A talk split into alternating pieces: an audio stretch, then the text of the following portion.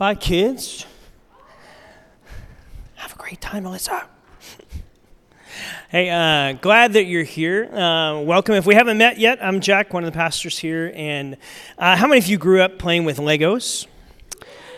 Legos are pretty awesome. Can we get an amen for that?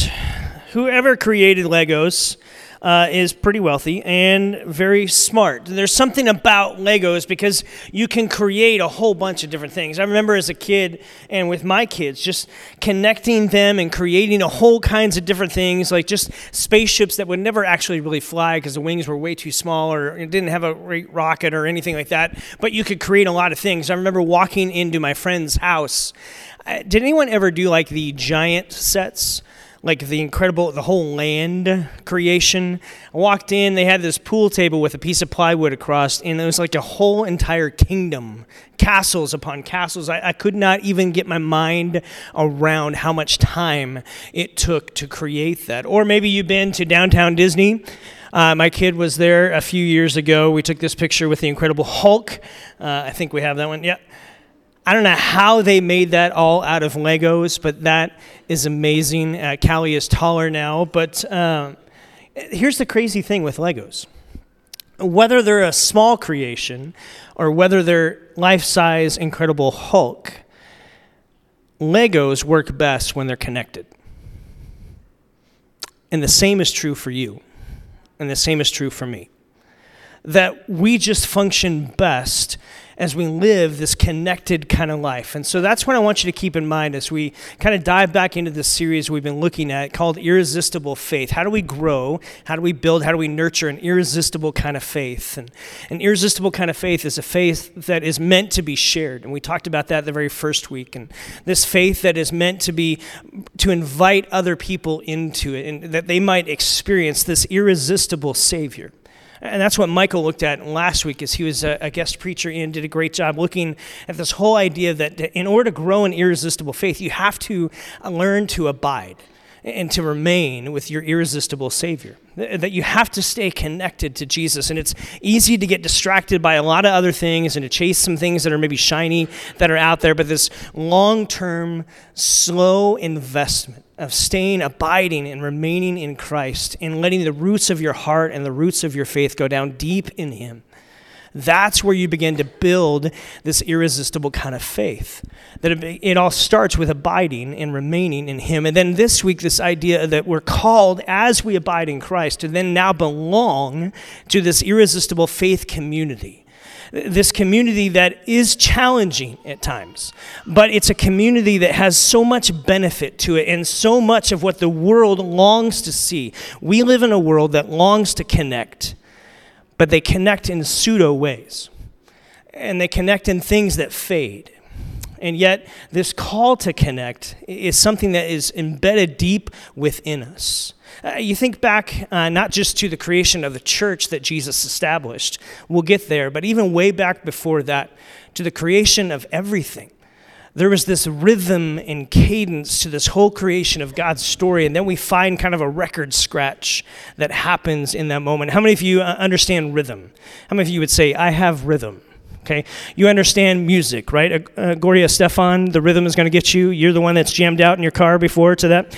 Uh, maybe you've been uh, just kind of dancing like no one notices at certain parties. We do notice. It's sometimes scary, um, but just maybe you have that idea. We all love music and we're moved by rhythm. And if you think about the creation story, there is a rhythm that is going on in the whole creation story, all the way back to the beginning of God creating and announcing this is good. And the cadence is, and God said, and it was created. And it was so, and God saw that it was good. And God said, and it was so, and God saw that it was good. And God said, and it was so.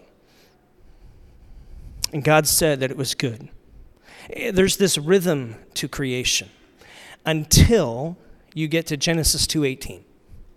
And in Genesis 2:18 there's like this record scratch and the rhythm stops and the cadence stops and all of a sudden the Lord God said, "It is not good for man to be alone." I will make a helper suitable for him. And some scholars will look at this and say, okay, well, that's where marriage comes in, and that's certainly true. And we begin to see this unpack. In fact, Jesus alludes back to this when he's talking about marriage, and, and, and that is a portion of this. But what you have to understand is that the law of first reference says that anytime something happens first, we got to pay attention to that. And this happens in Genesis chapter 2, which is interesting because it's before Genesis chapter 3. It's before the fall of mankind. It's before sin enters the picture. It's before anything has marred or, or strained the relationship between God and, and Adam and God humanity.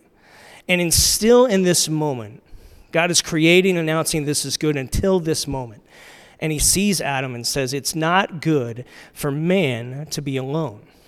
We have been created, embedded with this desire and this need for community.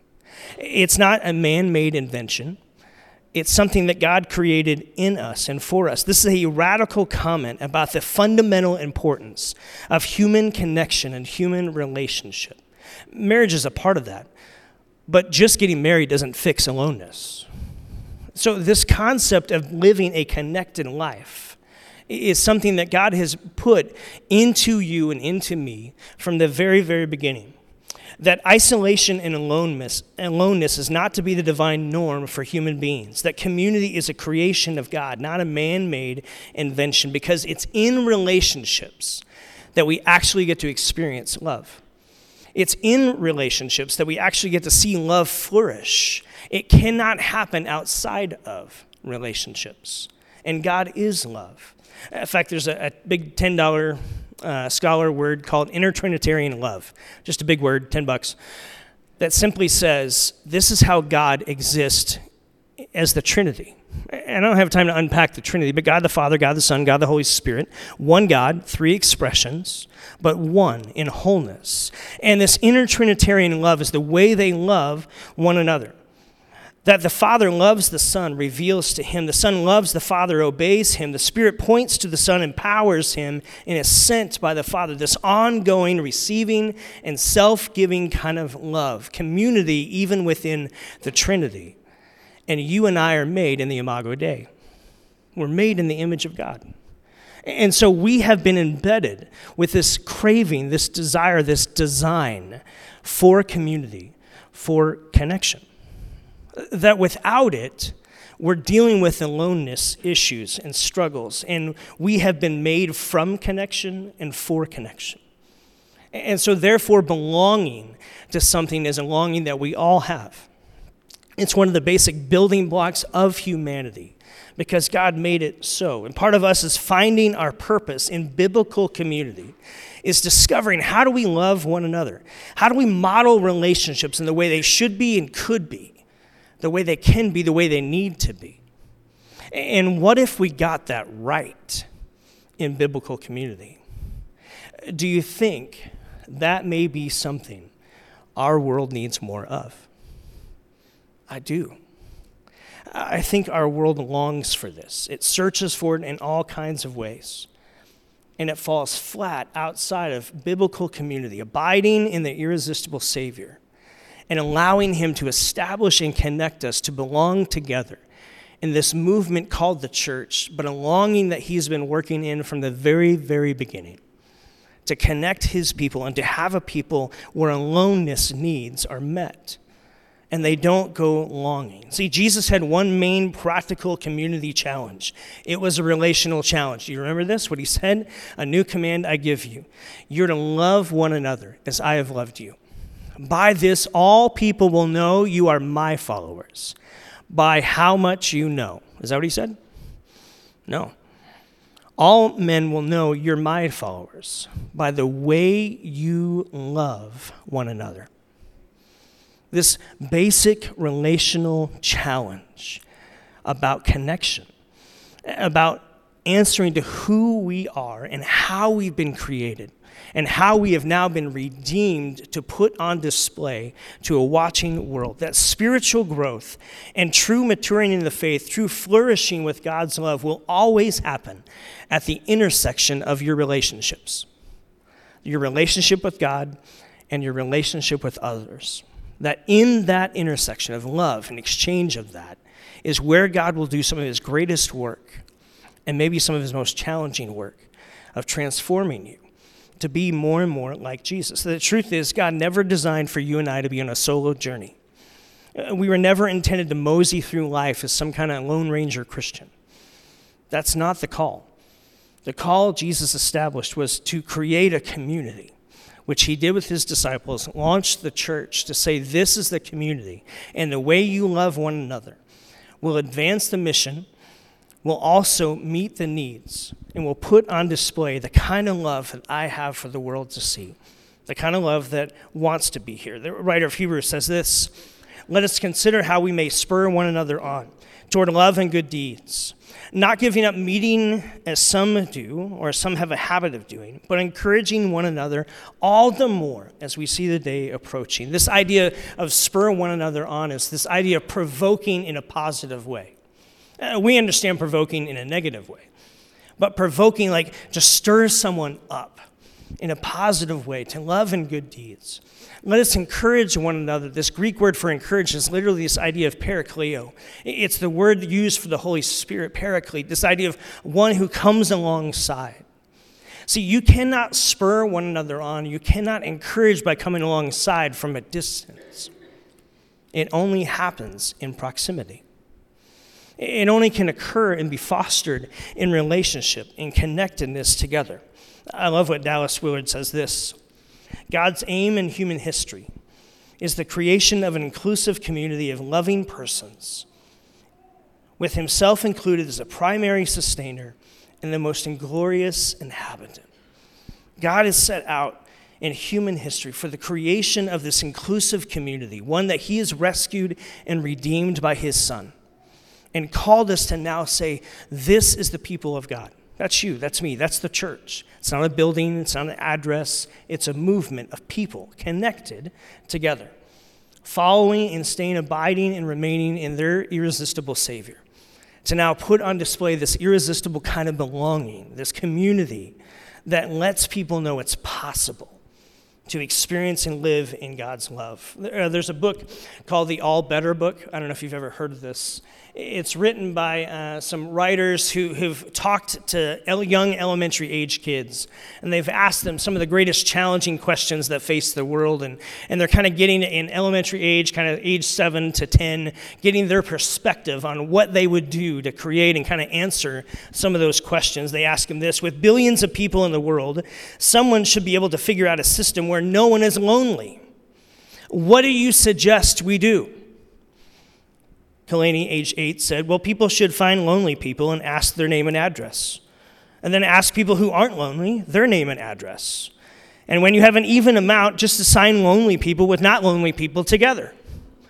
That's a future administrator right there.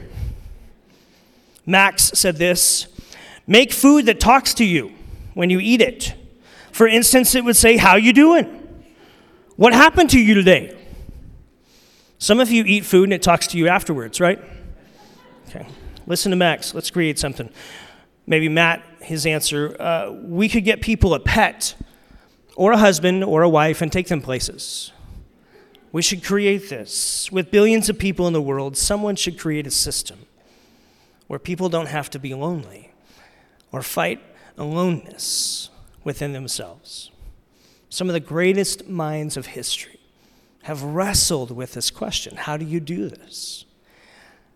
It's why Plato wrote the Republic. It's why Augustine wrote the City of God. It's why so many of our stories are about community and connection and this longing for that. It's why people attend churches and join bowling leagues. It's why we gather to celebrate at parties. It's even why people say yes to blind dates, because they're just trying to find it. Uh, one of the most memorable speeches in the 21st century, I Have a Dream ends with this whole idea that I, I, see a dream of people sitting in fellowship and joining hands and singing a common song. Dr. Martin Luther King Jr., in his speech, didn't just say something that was uh, something he thought up. It speaks to the very core of who we are and how we've been created. That our divine purpose, this isn't just a personal preference, this is part of a divine vision of connectedness and oneness, this relational oneness. Mother Teresa said loneliness is the leprosy of modern society. Uh, we may be the most technologically advanced and connected generation ever, but I would propose that we might just be one of the loneliest as well. Because people connect on a, on a, shallow surface level, and we can blame a lot of things for that, but the reality is we still feel disconnected. We hit like, but the reality is we don't even know maybe some of the people that we connect with online. And that's not bad. It's just maybe there's a longing for something even more. Jesus, in his brilliance, as creator God, revealer of God, puts on display what relational oneness was like for his early disciples. You, you can't help but read and see this on display as you read through the gospel accounts and their interactions with Jesus. He establishes the church and says this is to be the movement, the vehicle that's used to help people push back against aloneness and the loneliness that, that kind lingers in them. I want to establish a movement, Jesus is saying, where you can belong. You abide and you remain in me, and then I want you to belong together. And as you live out this love, yes, with all its challenges that come, but as you wrestle with living this out, serving one another, forgiving one another, challenging one another, all the one another's, 21 of them in the New Testament, as you live this out one to another, people will see that you're my followers by the way you love one another. That this sense of belonging is important. It's what he prayed about. Read John 17, the longest prayer we have recorded of Jesus. You know what it's about? Relational oneness, unity. Father, make them one as you and I are one. Let this be something that puts on display to a watching world, one who lives not with oneness, one who attacks so quickly. I know we've advanced and we don't experience that anymore. That's sarcasm. Maybe we're a generation that needs this maybe even more than ever to live out this idea of oneness, of being for one another. Listen to how uh, the book of Acts begins, the beginning, the launching of the church, the end of chapter 2. Just listen to this. Even if you want to close your eyes and just picture what this would have been like to be a part of this early church. The title says the believers formed a community. This is the first time where this is happening around the resurrected Savior, the one that we're to remain and abide in. As the believers devoted themselves to the apostles' teaching, to the fellowship, to the sharing of meals, including the Lord's Supper, to prayer, a deep sense of awe came over them all. The apostles performed many miraculous signs and wonders, and all the believers met together in one place, shared everything they had. They sold their property and possessions and shared the money with those in need. They worshiped together at the temple each day and met in homes for the Lord's Supper, shared their meals with great joy and generosity all the while praising God and enjoying the goodwill of all the people. And each day, the Lord added to their number those who were being saved. There's something about that when you just read it, you go, that's what community looks like. How do we live that out in the 21st century? How do we continue to, to move this movement forward by the way we belong with one another as followers of Jesus? Now, for some of you, you may be here in a spiritual search and, maybe you haven't quite said yes to Jesus yet. And I'm just, I'm really proud of you for being here. I know it takes courage coming to a new place. And I'm proud of you for being on a spiritual journey. And some of the folks that you're sitting around are people who have been on that same journey and gotten to a place where Jesus made the most sense to them and he rescued them and he's brought him into this community of faith. Listen, we are not perfect. I'll be the first to tell you, I'm not perfect. Uh, but we're a community of people who are, who are trying to live out this mission, this movement of Jesus. That a group who is living out this life giving relationships, becoming hopefully irresistible to the people around who say, There's something about the way you love and the way you live that inspires and it calls me to something better because I don't experience that at work. Or I'm not experiencing that in my family. Or I'm not experiencing that from my background. But the way you love one another inspires. That, that you and I, as followers of Jesus, have been given a new membership into the family of God. Uh, we've been brought into what New Testament writers would call the, the body of Christ. It's this living organization, organism with it. Paul writes it like this in Romans chapter 12 For each of you has one body with many members.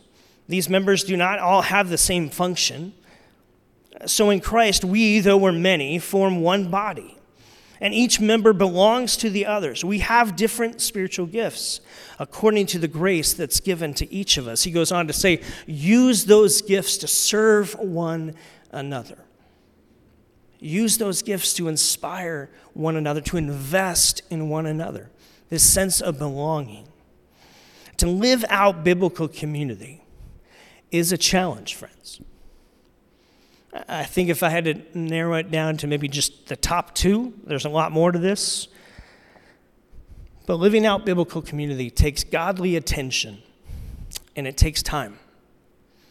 It takes godly attention to notice people who need comfort and to come alongside. It takes godly attention to rejoice with those who rejoice and to mourn with those who mourn. It takes godly attention to, to notice someone who's at a point where maybe uh, a loving challenge is actually what they need most in life to say yes to Jesus' best and not detouring in life away from that.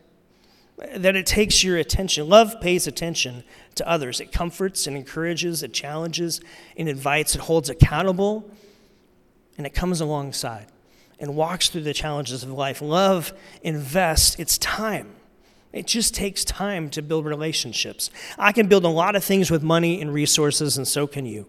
But none of us can build relationships without attention and time. It's what we have to invest. John Ortberg wrote this. He says, If you think you can fit deep community into the cracks of an overloaded schedule, think again. Wise people do not try to microwave friendships or relationships. You cannot listen in a hurry. You cannot truly connect in a hurry. You cannot mourn in a hurry, rejoice in a hurry.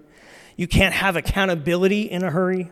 You can't encourage, and you certainly cannot love in a hurry.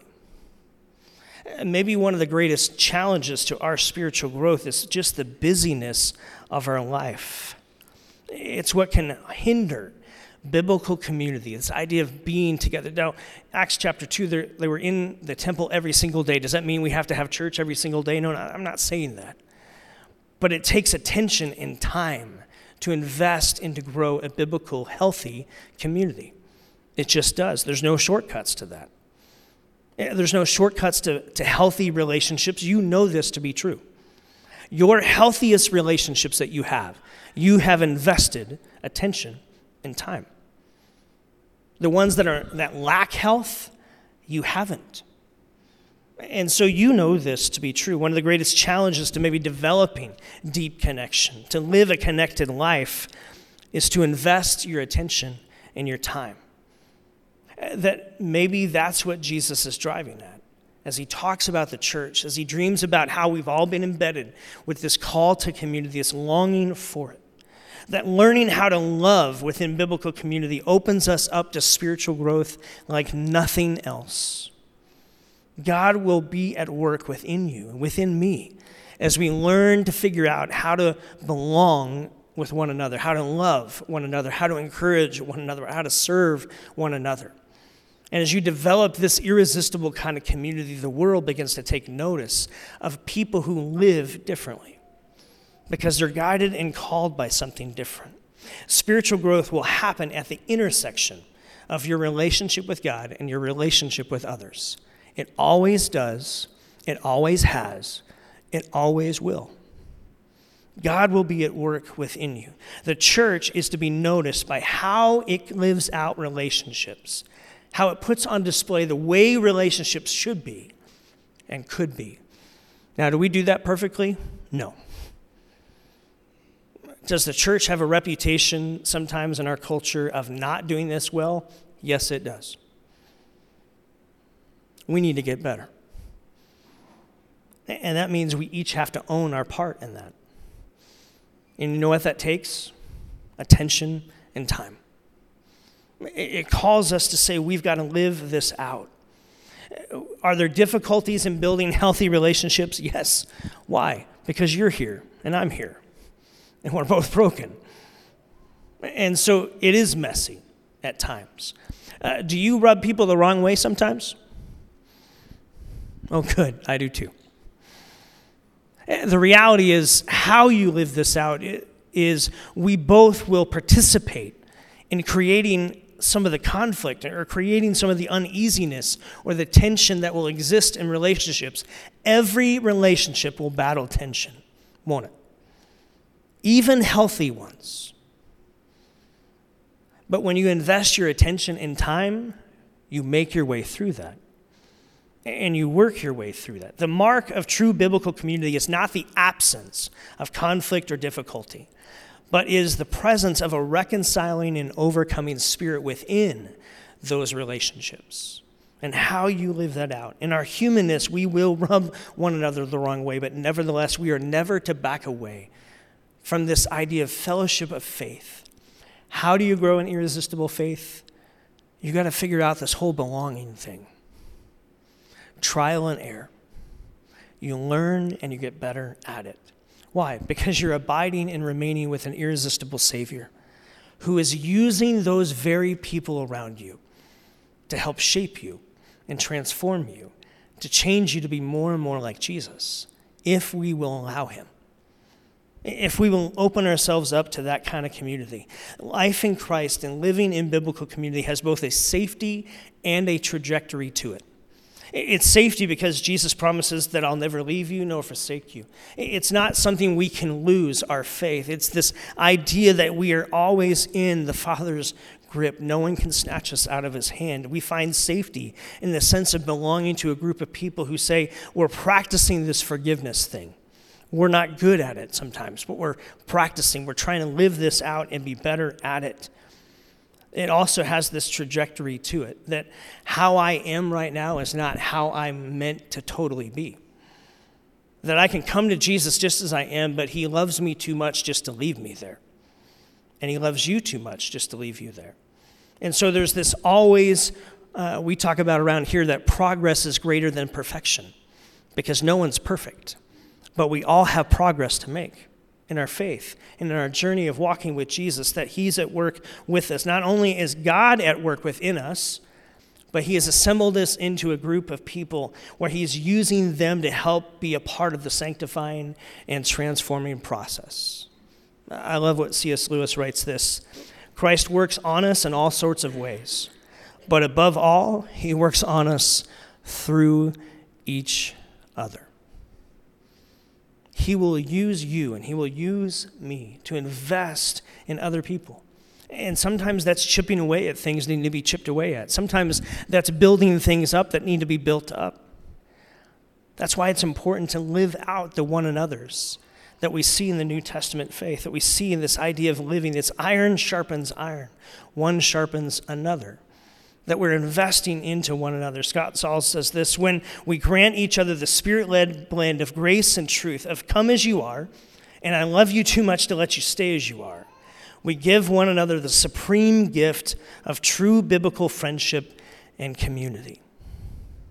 That how we learn to wrestle this out, we as followers of Jesus, we are to abide and remain in an irresistible Savior. He's our Savior. He's the one in charge. He's the one calling the shots. It is always, always, always about Him.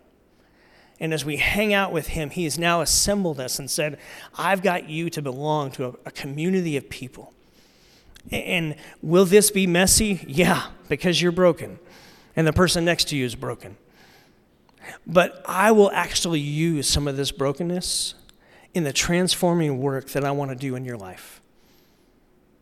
And I will use that for you to become a better reflection of Jesus himself, uh, of reflecting more and more of his heart.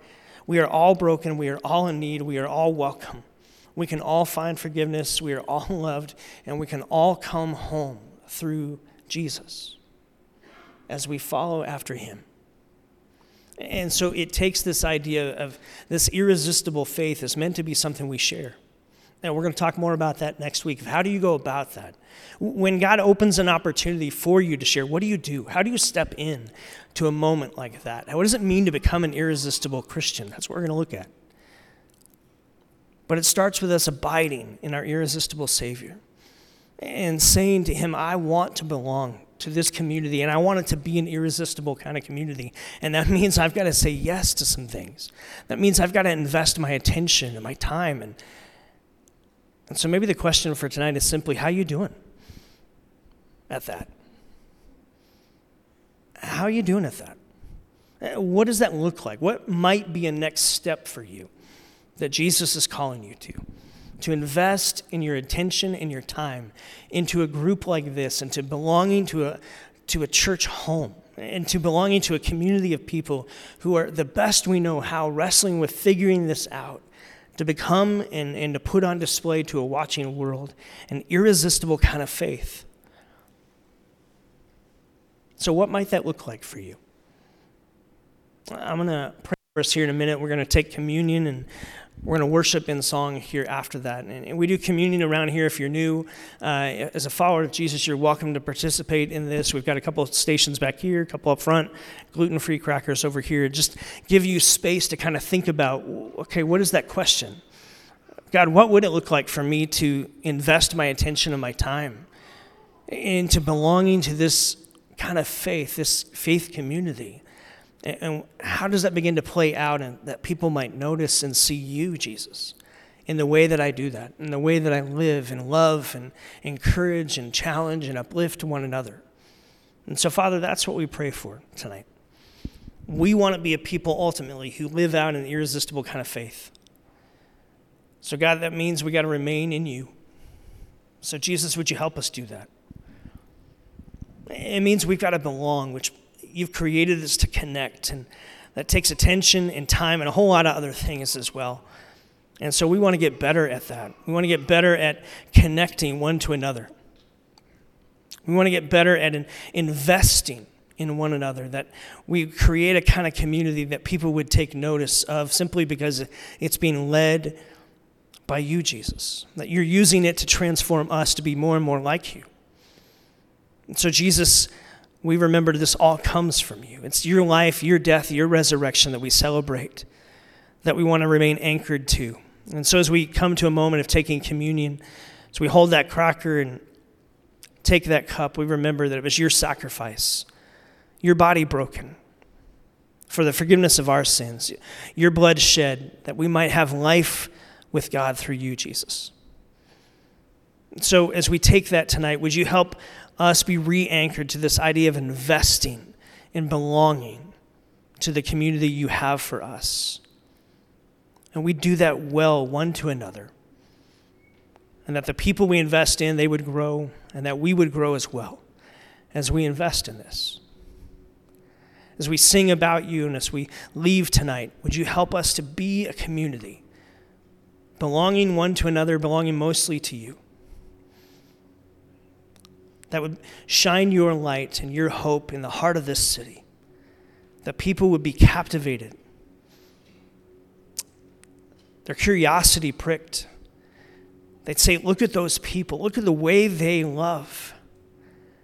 I've got to see more of that. That's what we want. So, Jesus, thank you that that's your dream. That's your prayer. That we would be one, that people would know you. So we pray for that, Jesus.